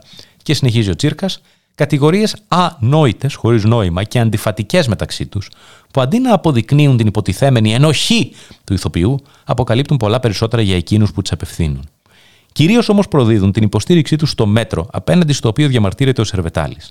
Τον αποκλεισμό των ανεμβολίαστων από τα θέατρα. Υποστήριξη βέβαια την οποία δεν τολμούν να ομολογήσουν, διότι καταλαβαίνουν πολύ καλά πως το μέτρο ουδεμία υγειονομική σκοπιμότητα υπηρετεί. Οι ανεμβολίαστοι έμπαιναν μόνο με αρνητικό τεστ. Άρα είναι καθαρά τιμωρητικό. Θυμίζουν την ιστορία του Φρόιντ για τον άνδρα που τον κατηγόρησε ο γείτονάς του ότι επέστρεψε σπασμένη την τζαγέρα που δανείστηκε και εκείνος του απάντησε διαδοχικά με τις εξής θέσεις. Πρώτον, ότι την επέστρεψε άθικτη. Μετά, ότι ήταν ήδη σπασμένη όταν τη δανείστηκε. Και στο τέλος, ότι ουδέποτε δανείστηκε την τζαγέρα. Παρότι οι τρεις δικαιολογίες είναι ασυνεπείς, τόσο το καλύτερο σημείωνε ο Φρόιντ, αφού έστω και μία από αυτές να ήταν σωστή, τότε ο άντρας θα έπρεπε να αυτοδοθεί. Στην πράξη, βέβαια, μαρτυρούν το ακριβώς αντίθετο, ότι επέστρεψε την τζαγέρα σπασμένη. Έτσι και οι κατήγοροι του Σερβετάλη θα του καταλογίσουν τα πάντα και τα αντίθετά τους, αρκεί να μην παραδεχθούν ότι αυτό που τους ενοχλεί δεν είναι τα τυχόν ιδιωτελή κινητρά του, ούτε η τυχόν ασυνέπειά του, αλλά ότι δεν συνομολογεί στον αποκλεισμό των ανεμβολίαστων. Τεσταρισμένων ανεμβολίαστων σημειώνουμε. Ακόμη χειρότερα, ότι αποκαλύπτει τον αυθαίρετο και τιμωρητικό χαρακτήρα αυτού του αποκλεισμού, τον οποίο όμως εκείνοι στηρίζουν. Αλλά δεν είναι εύκολο να παραδεχθεί κανείς ότι στηρίζει ολόθερμα τον κοινωνικό κανιβαλισμό σε βάρος μιας κατηγορίας ανθρώπων, δηλαδή ότι έγινε ο ίδιος ρινόκερος. Τελειώνει εδώ η σημείωση του Δημήτρη Τσίρκα. Θυμίζω ξανά την θέση του ΜΕΡΑ25 της 20 Ιουλίου που μόλις ε, σας είπα, εναντίον των Green Pass, εναντίον του διχασμού, εναντίον εν τέλει μιας στρατηγικής, η οποία πρέπει να το πούμε ξεκάθαρα, λίγο δράμει μυαλό να έχει κάποιος. Αντιλαμβάνεται ότι δρά υπονομευτικά στο εμβολιαστικό πρόγραμμα. Ενδεχομένως δρά θετικά για την πόλωση στην οποία ελπίζει ο δυστυχώς πρωθυπουργός μας, κ. Μητσοτάκης, εν ώψη των καλπών που κάποτε θα φέρει στα κεφάλια μας, αργά ή γρήγορα, αλλά σίγουρα δρά υπονομευτικά στο εμβολιαστικό πρόγραμμα. Και μάλιστα εντείνοντας ανησυχίες και φόβους αντί για να τους κατασυγάζει. Εδώ να πούμε ότι ένας τρόπος πέρα από τα μαζικά τεστ που αντί για να πάνε να πληρώσει, το κράτος θα αναλάβει το να τεσταριστείς, διότι είτε είσαι εμβολιασμένος είτε ανεμβολίαστος, περί αυτού πρόκειται. Εκεί είναι το ζουμί της υπόθεσης. Αυτή τώρα η απίθανη τιμωρητική πρακτική, το ότι όχι, άμα δεν κάνεις αυτό που σου λέμε, θα πρέπει να πληρώνεις κάθε εβδομάδα, είναι αλλού παπά Ευαγγέλιο. Εμείς όμως λέμε στο ΜΕΡΑ25 και κατά συνέπεια, κατ' επέκταση και στο Ράδιο Μέρα, ότι είναι σημαντικός και ο δημόσιος προεμβολιαστικός έλεγχος. Διότι αυτός δίνει τη δυνατότητα να κατασυγαστούν και κάποιοι φόβοι. Κάποιοι ανησυχούν ότι στον δικό τους οργανισμό μπορεί να δημιουργηθεί για κάποιο λόγο, για κάποια τάση δυνητική που είτε έχει ανεβρεθεί ήδη είτε όχι του οργανισμού, κάποιο πρόβλημα. Ο καλύτερος τρόπος αυτό να κατασυγαστεί είναι ακριβώς ένας δημόσιος προεμβολιαστικός έλεγχος για όσους θα τον επιθυμήσουν. Οπότε να δει κανείς αν έχει κάποια ευαισθησία ή όχι που θα έπρεπε να τον αποτρέψει είτε γενικά από τον εμβολιασμό, είτε από ένα συγκεκριμένο εμβόλιο. Υπάρχουν κάποιοι άνθρωποι πούμε, που τους είπαν: Εσύ πρέπει να κάνεις το μοντέρνα. Και αν κάποιος σε αυτόν τον έλεγχο, ελάχιστοι άνθρωποι στους οποίους θα λεχθεί ότι δεν πρέπει να εμβολιαστούν, ε, καλό είναι να το ξέρουν αυτοί οι άνθρωποι κλπ. Αυτός ο προεμβολιαστικός έλεγχος πραγματικά νομίζω ότι θα ήταν πάρα πολύ πιο καθησυχαστικός για ανθρώπους που αμφιταλαντεύονται, από ότι, καλά αυτό είναι αυτονόητο, από την τιμωρητική, διχαστική, πολιτική πολιτική που επιλέγει αυτή τη στιγμή η δυστυχώς κυβέρνησή μας. Νομίζω ότι δεν χρειάζεται να πω ένα δικό μου σχόλιο για το περίφημο Σερβετάλης Gate, ότι επαρκεί αυτό που ανέφερα ως θέση του ΜΕΡΑ25 από τον Ιούλιο του 2021, αλλά και το κείμενο του Δημήτρη Τσίρκα, που απλώς είναι διαδικτυακό σχολιαστής, ο πρώην Λένιν Κοκκίνου. Δεν το λέω με την έννοια ότι δεν τον συμπεριλαμβάνω σε κάποια μέρα κλείδικη 25 κατάσταση. Το βρήκα στο διαδίκτυο, μου άρεσε, σας το διάβασα. Αλλά θα φτάσουμε και σε ένα τρίτο. Θα φτάσουμε σε μια απαγγελία, γιατί έχουμε και ραδιοφωνικό θέατρο, κάποιων κομματιών από ένα άλλο έργο του Ευγενίου Ιουνέσκο, το παιχνίδι της σφαγής 1970-1971, 50 χρόνια πριν. Πριν από αυτό όμως, επειδή θα μαυρίσει, θα μαυρίσει η ψυχή μας, ας βάλουμε ένα τραγούδι. Μαέστρο, δώσε!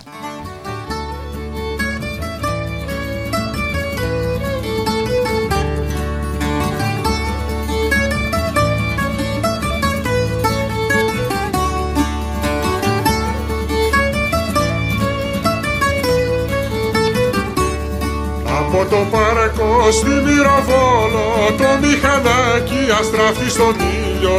Το μηχανάκι αστράφτει στον ήλιο από το παρακό στη Μυροβόλο. Πάντα να κλάτω χαμογελό σου και με διαλύει στο φως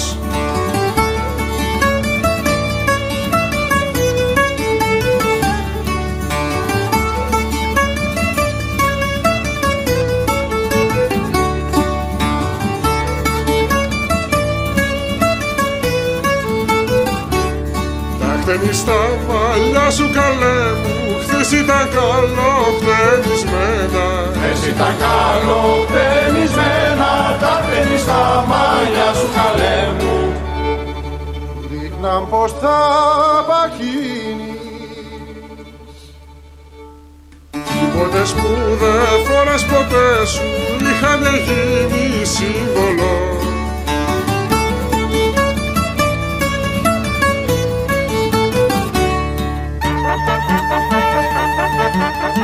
Ένα φυλάκι δεν είναι δράμα Μην το παιδεύεις με τόσες ιδέες.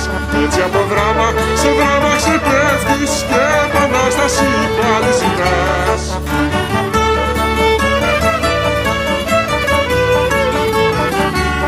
Πες του μπαμπά σου όταν σε φυλάει Να μη φοράει τα μαύρα γυαλιά. Για τη σκιά σου τα ωραία σου μάτια Και μες στη σκιά τους τους άλλους κοιτάς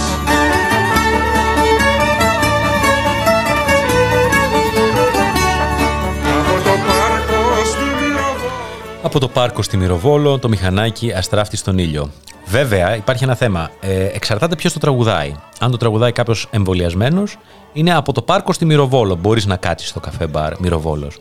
Αν είναι όμως ανεμβολίαστος, θα είναι από το πάρκο. Τελεία. Το μηχανάκι αστράφτει στον ήλιο. Κάτσε να το προσπαθήσω λίγο. Από το πάρκο.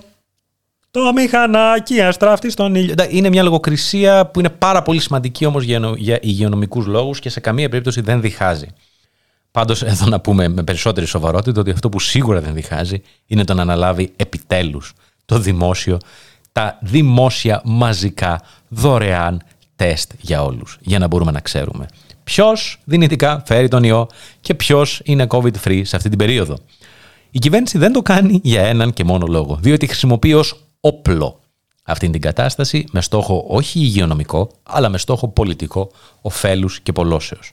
Μετά από αυτό το ευχάριστο διάλειμμα, επιστρέφουμε λοιπόν σε ένα έργο που γράφτηκε 50 χρόνια πριν. Το έργο του Ευγενίου Ιονέσκο, Το παιχνίδι της φαγής. Επειδή έχω ένα παλιό χειρόγραφο εδώ, θα ακούτε και λίγο χαρτιά, διότι είχα την τιμή, όντας μαθητής στο σχολείο, να παίξω και κάποιους ρόλους σε αυτούς στην εραστεχνική θεατρική ομάδα. Το είχα ξεχάσει αυτό κατά τη διάρκεια της πανδημίας, αλλά εκεί που ήμουν σπίτι μου και έπινα ένα τσάι καπνιστό από το Μαντράς, εξαιρετικό μαγαζί για τσάι, σημειωτέο να το πάρετε οπωσδήποτε, μου τάσκασε το staff και θυμήθηκα ότι ρε παιδιά, είχαμε παίξει αυτή την παράσταση που σαν κάτι να μου θυμίζει. Σαν κάτι να μου θυμίζει. Θα σας πω τέσσερα και μόνο αποσπάσματα. Το πρώτο είναι αυτό που ονομάζω απόσπασμα χαρδαλιά. Απόσπασμα χαρδαλιά. Ευγένιος Ιωνέσκο, το παιχνίδι της φαγής. Ένας υπάλληλος της Δημαρχίας απευθύνεται στο κοινό. Υπάλληλος Δημαρχίας.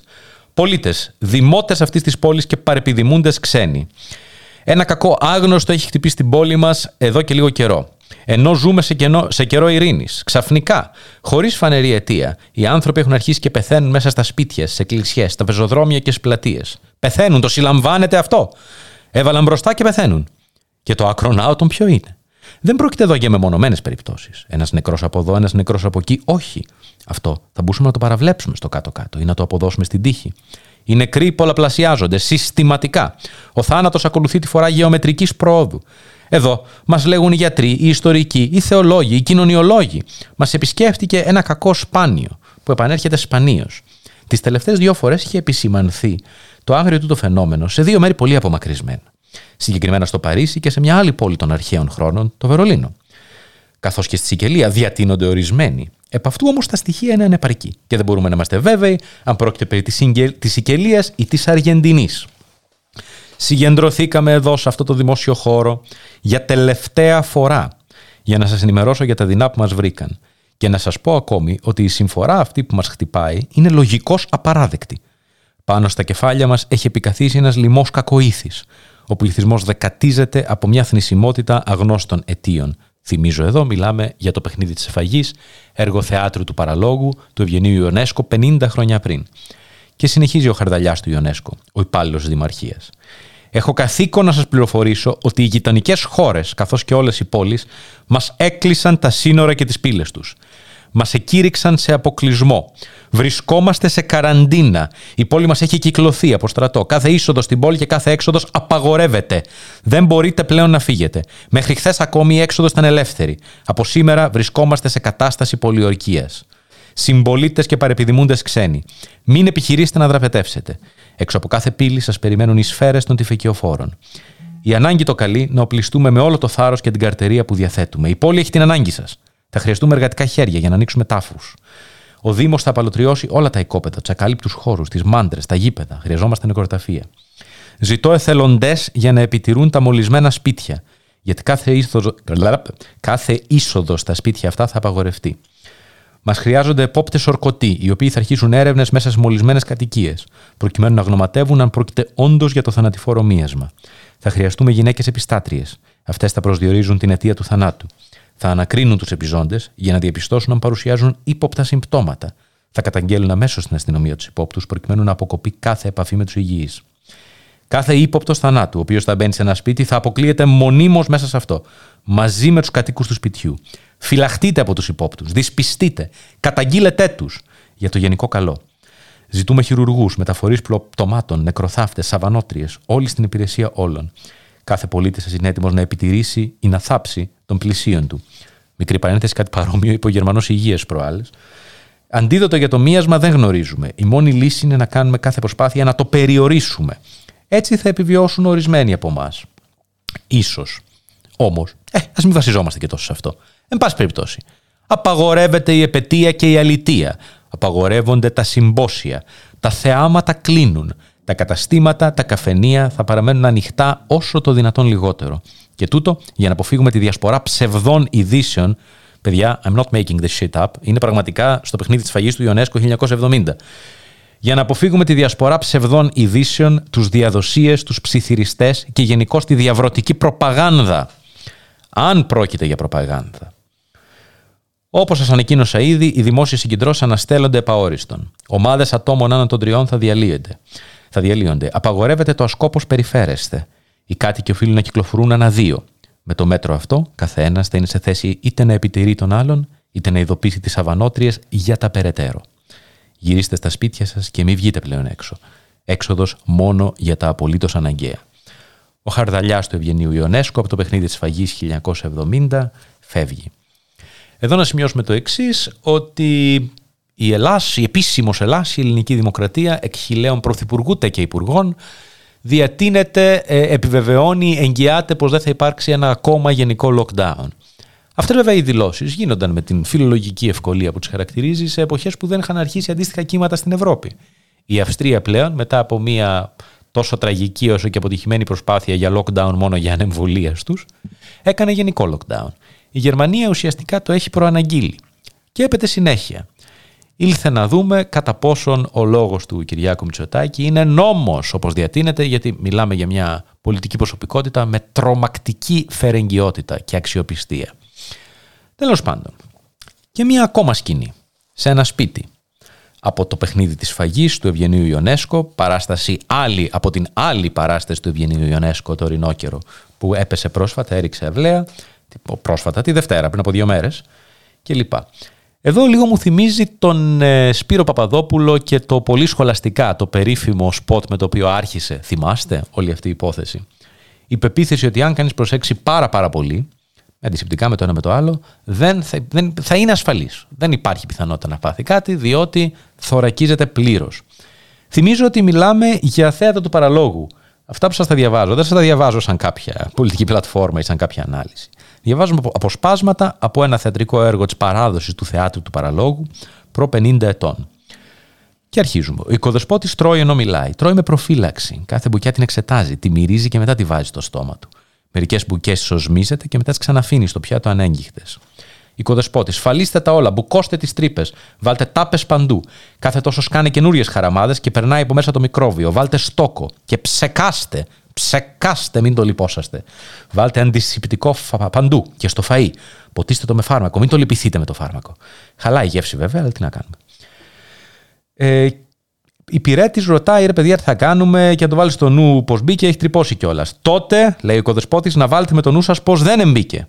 Να το λέτε μέσα σας, δεν θα μπει, δεν θα μπει. Θέλω τις χαραμάδες στοκαρισμένε και την καρδιά σας κάστρο άπαρτο. Στο χέρι σας είναι. Φτάνει να το θελήσετε και το κακό δεν θα τρυπώσει το σπιτικό μας, δεν θα μας αγγίξει. Φτάνει να πείτε δεν θέλω. Πάντως μη σταματάτε την απολύμανση. Κοιτάξτε παντού για χαραμάδες. Μήπως φυράνει καμιά ραγισματιά. Και στόκο παντού. Από στόκο άλλο τίποτα, σημείο το δικό μου. Για μας, γη και κόσμος είναι τούτο το σπίτι. Είμαστε κάστρο άπαρτο. Αυτό να το βάλουμε στο νου μας και να το λέμε μέσα μας, όλοι μας. Είμαστε κάστρο άπαρτο. Αποκριθείτε. Πρώτος υπηρέτης. Είμαστε κάστρο άπαρτο. Πες το κι εσύ. Είμαστε κάστρο άπαρτο. Το κακό δεν μπορεί να με αγγίξει. Εσύ το κακό δεν, δεν θα περάσει. Και οι τέσσερις υπηρέτες. Δεν περνάει το κακό. Είμαστε κάστρο άπαρτο. Οικοδεσπότης. Το κακό δεν μπορεί να μας αγγίξει. Πέφτει κάτω με τα μούτρα. Στο πέσιμό του αναποδογυρίζει το πιάτο με το φαγητό. Τρόμος κυριεύει του υπηρέτε. Ορμάνε κοντά του. Η πρώτη υπηρέτρια ανασηκώνει το χέρι του οικοδεσπότη, μετά το αφήνει να πέσει. Πρώτη υπηρέτρια. Οι παλάμες του μυρίζουν. Πρώτος υπηρέτη. Τα μάτια του κοκκίνησαν, το πρόσωπο του εμπλάβησε. Τα αναποδογύρισε όλα, έσπασε τα πιάτα. Τώρα πώς θα πάω να βγάλω, αλλά κανένα δεν μας έμεινε. Τα συμπτώματα. Τα συμπτώματα. Τα αρχίζουν και τρέχουν οι υπηρέτε, πάνε να βγουν. Αστυνομικό στην πόρτα με το τουφέκι στο χέρι, απαγορεύεται. Το σπίτσα είναι μολυσμένο. Κάνετε πως βγαίνετε και θα σας τη βροντίξω αρχίζουν και πέφτουν ένας πάνω στον άλλο, τέλος πάντων μια τραγική κατάσταση. Αλλά θα επανέλθουμε και με δύο ακόμα μικρά αποσπάσματα μετά από ένα παντελώς άσχετο μουσικό διάλειμμα. Και γιατί είναι παντελώς άσχετο; Διότι φίλη ακροάτρια, αυτή η εκπομπή ήδη πριν ξεκινήσει έλαβε την εξής κριτική. Ότι ο τίτλος της είναι Boomer. Είναι μιας γυ, γυρεογενιάς, μιας γεροντογενιάς. Εγώ η αλήθεια είναι ότι και τη με 33 ετών γεννήθηκα το, τη μαγική γενιά του 88 νιώθω εσχατόγερος, δηλαδή σταμάτησα να νιώθω νέος και νεολαία εκεί στα 14-15, οπότε και άρχισα να νιώθω 77 ετών και ήδη πολύ κουρασμένος. Αλλά για να επισημάνουμε όντως την ελαφρά υποδόρια, υπόρρητη θα έλεγε κανείς, μπουμεροσύνη αυτής της εκπομπής, ας βάλουμε μια lounge εκδοχή του σήματος του Dragon Ball, που εμείς βλέπαμε μικροί, οι νυν μεσομπούμερς, μετριομπούμερς, που βλέπαμε μικρής τηλεοράσεις. Ίσως δε να τις γράφαμε και σε βίντεο που πλέον πρέπει να καούν. Μαέστρο.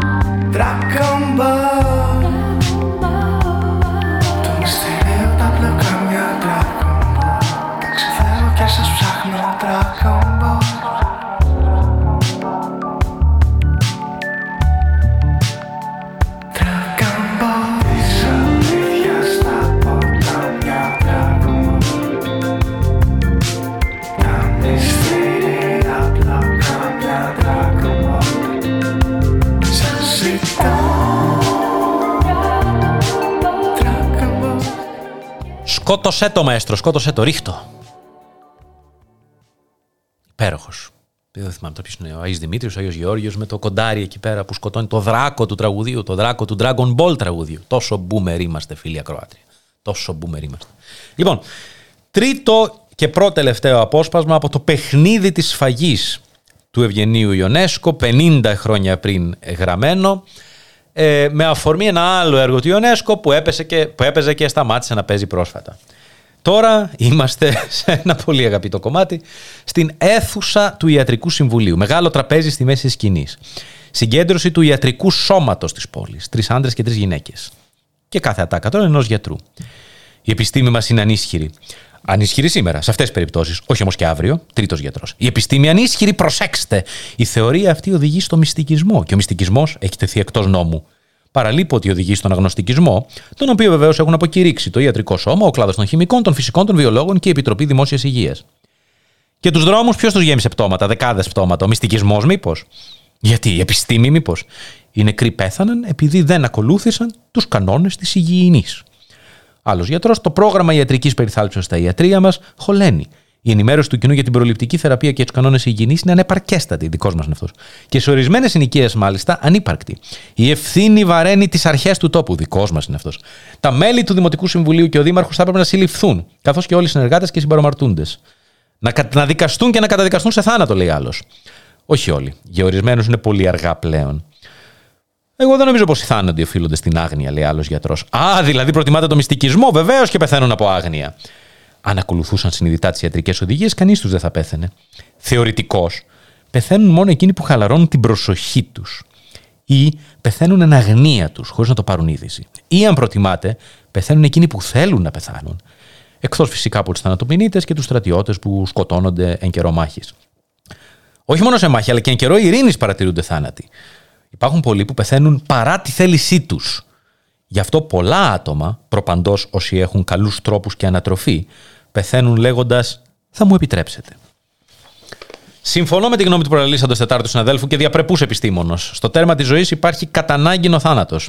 Ε, ο κύριος συνάδελφος θα πρέπει να μας διευκρινίσει τι εννοεί με αυτό το κατανάγκη. Δεν υπάρχει αναγκαιότης. Εκτός μόνο σε περιπτώσεις όπου το δικαστήριο κρίνει πως ορισμένοι πολίτες είναι καταδικαστέοι για εγκλήματα κατά της ανθρωπότητας και της χώρας. Ή εκτός όταν το ιατρικό σώμα διαπιστώνει πως δεν μπορεί να ανταπεξέλθει στις ανάγκες όλου του πληθυσμού και κρίνει ορθό να μειωθούν οι πολίτες κατά έναν ποσοστό 20, 30, 40%. Οπότε τελειώνει όλο αυτή. Για μόνο αυτούς όμως, όσοι πιστεύουν δηλαδή στο θάνατο λόγω μυστικισμού, ή αυτοί που δεν υπακούουν τους γενικούς κανόνες υγιεινής, ή αυτοί που πιστεύουν πιο πολύ στο θάνατο παρά στη ζωή. Αυτούς δεν τους χρειάζεται η ανθρωπότης. Οπότε δικαίως να πεθάνουν. Άλλος γιατρός. Όλοι θα πεθάνουμε, όλοι. Είμαστε νεκροί με αναστολή. Άλλος γιατρός, να μας το αποδείξετε. Αποκλείεται, δεν έχει αποδεικτικά στοιχεία. Ελάτε, ελάτε τώρα, οι ίδιοι νόμοι της βιολογίας μας το λένε. Χωρίς να υπολογίσουμε την τεράστια ποσότητα πτωμάτων που κάποτε ήσαν άνθρωποι με καλή υγεία και γερό μυαλό. Όλοι όσοι πέθαναν, πέθαναν τυχαία, συμπτωματικά, από γεράματα, από μια ασθένεια, η καρδιά σταματάει, ο εγκέφαλος πάβει να λειτουργεί. Αυτά τα πράγματα τα ξέρουν πλέον και τα μικρά παιδιά. Μας τα διδάσκει η θεωρία, η πείρα, η πρακτική. Όταν είσαι εμποτισμένος με τα νάματα της επιστήμης, δεν πεθαίνεις. Κάνετε πολύ καλά και μας το ξαναθυμίζετε. Ώστε λοιπόν υποστηρίζετε κυρίες και κύριοι ότι εκατοντάδες χιλιάδες άτομα έχουν πεθάνει από αμάθεια, από κακοπιστία, επειδή δεν επίστεψαν στην επιστημονική αλήθεια. Μάλιστα. Και με αποδείξεις. Ευάλωτοι καθώς ήσαν, έπεσαν θύματα της αντίθετης προπαγάνδας. Αυτή η αντίθετη προπαγάνδα κρατάει φημωμένη ακόμη και την επιστήμη μας. Τα άτομα αυτά είναι θύματα, πράγμα το οποίο τους καταλογίζεται ως λάθος. Α είχαν πίστη σε εμάς. Ποιος τους στέει. Δυστυχώς, αυτοί πιστεύουν ακόμα σε άλλα πράγματα, απαρχαιωμένα και ξεπερασμένα ίσως, πλην ικανά ακόμη να μεταδώσουν το μίασμα. Ώστε λοιπόν το θάνατο τον αγνοείτε εσείς, λέει άλλος γιατρός. Δεν πειράζει. Εκείνος πάντως δεν πρόκειται να σας αγνοήσει. Αν μπορούμε, να τον εμποδίσουμε. Άλλος γιατρός. Ψέμα, ψέμα! Μακάρι να ήταν όπως το λέτε εσείς. Και μην με περάσετε για δειλό. Όχι πως εμένα δεν το λέει η καρδιά μου. Η καρδιά μου! Εμένα θα μου επιτρέψετε. Άλλος γιατρός. Νεκρός. Νεκρός. Και λοιπόν τι το περίεργο; Περίεργο καθόλου. Ποιος του φταίει, πήγαινε γυρεύοντας. Δίνει και το κακό παράδειγμα. Ο θάνατος δεν είναι κανόνας, είναι η εξαίρεση. Το κακό παράδειγμα είναι μεταδοτικό. Η ζωντανή είναι αρκετά ηλίθια φάρα, έννοια σας. Πάντα θα ακολουθούν τα κακά παραδείγματα. Μπροστά μας θα το βρούμε, μην ανησυχείτε. Όχι, η ασθένεια είναι μεταδοτική. Εμένα θα μου επιτρέψετε. Ορίστε. Ορίστε. Ορίστε. Ορίστε. Άξιος ο μισθός του. Η πίστη του στο θάνατο βλέπετε. Θα αποδείξουμε ότι για μας ο θάνατος είναι ανύπαρκτος. Εμείς, οι θεράποντες της επιστήμης και της προόδου, θα δώσουμε το ορθό παράδειγμα. Κάτω ο θάνατος. Ζήτω η ζωή. Να μην πέσετε. Πουφ, πέφτει. Να μην πέσετε. Πουφ, πέφτει. Να μην πέσετε. Πουφ, πέφτει. Ε, έκτατα, τελευταίος γιατρός, ε, μην, μην, μην πέσετε έτσι. Να μην πέσω, να μην πέσω. Όλα αυτά βέβαια. Γιατί εδώ τελειώνει το, τελευταίο απόσπασμα, το πρώτο τελευταίο απόσπασμα.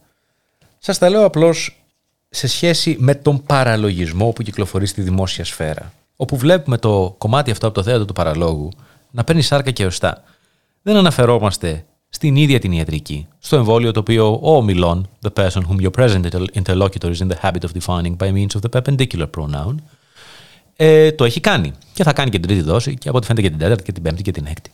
Εδώ έχουμε μια πολιτική χρήση των πραγμάτων και η σφαίρα των λόγων, η σφαίρα του δημοσίου λόγου είναι πολλές φορές ριζικά διαζευγμένη από την πραγματική πραγματικότητα. Τα εκτιμητέα στην πραγματική πραγματικότητα τα εκτιμούμε και τα έχουμε κορώνα στο κεφάλι μας. Την διαστρέβλωση, τη διαστροφή τους, την χιδαία διαστροφή τους από τον πολιτικό λόγο προς τα σερβίρει στη δημόσια σφαίρα είναι που αντιμαχόμεθα. Και θυμίζουμε και το κείμενο της 20 Ιουλίου που σας διάβασα πριν. Όμως, σε αυτό το έργο, φίλοι, φίλοι ακροάτρια, υπάρχει happy ending. Διότι κάποια στιγμή η πανδημία τελειώνει. Οπότε μπαίνουμε στο τέταρτο και τελευταίο απόσπασμα από το παιχνίδι της φαγής του Ευγενίου Ιονέσκο, θέατρο του παραλόγου 50 χρόνια πριν. Δημόσιος υπάλληλος μπαίνει τρέχοντας. Αγαπητοί συμπολίτες, αγαπητές συμπολίτησες, ακούστε με συμπολίτες, συμπολίτησες, συνάδελφοι, αδέλφια μου, αδελφές μου, ακούστε με. Σας φέρνω μεγάλα νέα, ακούστε με. Άντρας, ακούστε τον. Γυναίκα, τι να ακούσουμε, καμιά συμφορά θα μας ανακοινώσει πάλι. Από εβδομάδες, τι λέω, από μήνες τώρα, μόνο δυστυχίες μας τάζει η Δημαρχία. Κάτω η Δημαρχία. Δημόσιος υπάλληλος. Ακούστε με για μια στιγμή, ακούστε με. Πέμπτος άντρας. Κανένας δεν είναι υπεύθυνος για τη δυστυχία μας. Και ξαφνικά χοροδία όλοι οι άντρες. Είμαστε υπεύθυνοι, είμαστε υπεύθυνοι. Δημόσιος υπάλληλος. Σοπάστε να σας πω, ακούστε με, ακούστε με. Μετά αρχίζουν όλοι οι άλλοι για το ποιοι φταίνε για την πανδημία. Οι ανώτεροι φταίνε. Φταίνε οι μεγαλομπουρζουάδε, οι κυλαράδες. Αυτοί ζούσαν μέσα στη χλειδί και την ασωτεία και εμείς πληρώνουμε τώρα τη λεμαργία τους. Τα βίτσια τους, τις αμαρτίες τους, την απανθρωπιά τους, τη λαγνία τους, τον αθεισμό τους. Δεν φταίνε οι πλούσιοι, λέει άλλος. Οι φτωχοί φταίνε που είναι βρώμικοι, που δεν κρατούν τους κανόνες της υγιεινής, που είναι μπεκρίδες και συχαμένοι. Δημόσιος υπάλληλος, ακούστε με, ακούστε με. Άντρες, φταίνε, φταίνε, οι πλούσιοι, θα με ακούσετε. Ακούστε τον βρε παιδιά. Είμαι επιφορτισμένος να σας αναγγείλω μια είδηση. Μια είδηση χαρμόσυνη. Φταίει η Δημαρχία, φταίει η Δημαρχία. Μας φέρνει καλά νέα. Μας φέρνει, λέει, καλά νέα. Σαν πως έχουμε καλά νέα. Δημόσιος υπάλληλος, ακούστε με. Να τον ακούσουμε. Όπως προκύπτει από τα στατιστικά στοιχεία μας, η ασθένεια υποχωρεί και υποχωρεί γρήγορα, πολύ γρήγορα, μια υποχώρηση καλπάζουσα. Στον 23ο τομέα την προηγούμενη εβδομάδα είχαμε μόνο 50.000 νεκρούς. Αυτή τη βδομάδα όμως είχαμε μόνο τρεις. Ε, τότε αλήθεια θα είναι, λέει μια γυναίκα, υποχωρεί. Άντρας, πάει, πάει, φεύγει, το κακό φαίνεται. Δημόσιος υπάλληλος. Στον 15ο τομέα είχαμε 90.000 νεκρούς την περασμένη εβδομάδα. Αυτή τη βδομάδα είχαμε μόνο τρεις. Στον πρώτο τομέα 80.000 νεκρούς την περασμένη, κανένα νεκρό αυτή την εβδομάδα. Στη δική μας συνοικία, ένας που είχε κολλήσει στην ασθένεια έγινε καλά. Δεν είχαμε κανένα θάνατο. Γυναίκα, πάνε πια οι θάνατοι άντρας, η αρρώστια φεύγει. Ποιο μας βεβαιώνει, θέλουμε αποδείξεις. Αποδείξεις. Αποδείξεις. Αποδείξεις. Δημόσιο υπάλληλος, η κυβέρνηση δεν σας έκρυψε ποτέ την αλήθεια. Στις πλέον σκληρές στιγμές σας ανακοινώσαμε όλες τις στατιστικές. Ποτέ δεν αποκρύψαμε τον αριθμό των νεκρών και των αρρώστων. Κάναμε ό,τι ήταν δυνατό για να ανακόψουμε την αρρώστια. Πήραμε μέτρα αυστηρά. Αντιλαϊκά πολλές φορές. Δεν έχουμε κανένα λόγο να σας πούμε ψέματα σήμερα. Γυναίκα, αποδείξεις. Άντρας, απαιτούμε αποδείξεις. Δημόσιο υπάλληλος. Απόδειξη θέλετε. Την έχετε στα χέρια σας. Τόση ώρα που βρίσκομαι εδώ, κανείς σας δεν πέθανε. Και κανείς δεν πρόκειται να πεθάνει πλέον. Έχετε το λόγο της τιμής μου. Δίνει το λόγο της τιμής του. Ζήτω η κυβέρνηση, ζήτω η δημαρχία. Γλιτώσαμε, σωθήκαμε, μπράβο, ζήτω. Οι ζητοκραυγές συνεχίζονται, όλοι αγκαλιάζονται, φιλιούνται μέσα σε ξέφρενη χαρά αυτή η σκηνή της τρελής χαράς διατηρεί, σηκώνουν τον δημόσιο υπάλληλο στα χέρια. Ξαφνικά, απροειδοποίητα, βλέπουμε στο βάθος μια φλόγα. Είναι πυρκαγιά που σιγά σιγά θα κυκλώσει ολόκληρη την πόλη. Γυναίκα, φωτιά, άντρας, φωτιά, πιάσαμε φωτιά. Παρατάνε το δημόσιο υπάλληλο που πέφτει και βροντάει κατά γης. Σηκώνεται αμέσως. Πυρκαγιά! Πυρκαγιά, φωτιά, βοήθεια! Και εγώ είμαστε να φύγουμε, να φύγουμε. Η φωτιά έρχεται από τι αριστοκρατικέ συνοικίες. Από εδώ, να φύγουμε από εδώ. Δεν μπορούμε, από εδώ δεν γίνεται. Θάλασσα οι φλόγες. Από εκεί, από εδώ, από εδώ. Από εδώ πάλι έχει φλόγες, όχι από εκεί. Πιαστήκαμε σε παγίδα. Σαν τα ποντίκια. Όλοι προχωράνε προς τα εμπρός. Πισωπατάνε αμέσως, φωνάζοντας φωτιά. Όλοι θα καούμε, φωτιά. Ένας ψηλός, καλόγερος θάνατος μπαίνει από τα δεξιά για τον θεατή. Οι άλλοι τον αγγίζουν, τον προσπερνούν, αλλά κανένας δεν τον βλέπει. Στείνεται όρθιος στη μέση της σκηνής. Τέλος του έργου. Με αυτό το χαρούμενο και αισιόδοξο διάλειμμα, η εκπομπή να τους καεί το βίντεο, θα ήθελα να σας θυμίσει την παραφροσύνη της ανθρώπινης ζωής, καθώς και το γεγονός ότι όποιο κακό και να μας βρήκε δεν είναι ποτέ το τελευταίο. Αυτό βέβαια δεν μειώνει την ελπίδα μας για καλύτερες και φωτεινότερες μέρες, καθώς και την υποχρέωσή μας για να τις επιδιώξουμε πρακτικά, συλλογικά αλλά και πολιτικά. Αλλά εδώ θα ήθελα να πω το εξής, φίλη Ακροάτρια. Αν υποθέσουμε ότι όντως άντεξες σε αυτήν τη σχεδόν μια μισή ώρα που βρισκόμαστε εδώ μαζί, στα ψηφιακά RGNA, δηλαδή στα ντεκαφεϊνέ RGNA. Σε ευχαριστώ για αυτή την αρχή. Σε ευχαριστώ που με επέτρεψες και να σας θυμίσω ένα έργο 50 χρόνων πριν, το οποίο με τρόμαξε με την παραλληλία του με κάποια ζητήματα δικά μας και σύγχρονα, πάντοτε βέβαια υπό την οπτική του θεάτρου του παραλόγου. Θα τα ξαναπούμε την άλλη Τετάρτη στις 9 το βράδυ. Μέχρι τότε θέλω να θυμάσαι φίλια Κροάτρια το ένα σύνθημα που είναι κοινωνικός στόχος. Είναι μια στόχευση στην οποία πρέπει να βγούμε όλοι μαζί στους δρόμους, να το φωνάξουμε, να το γράψουμε σε πανό.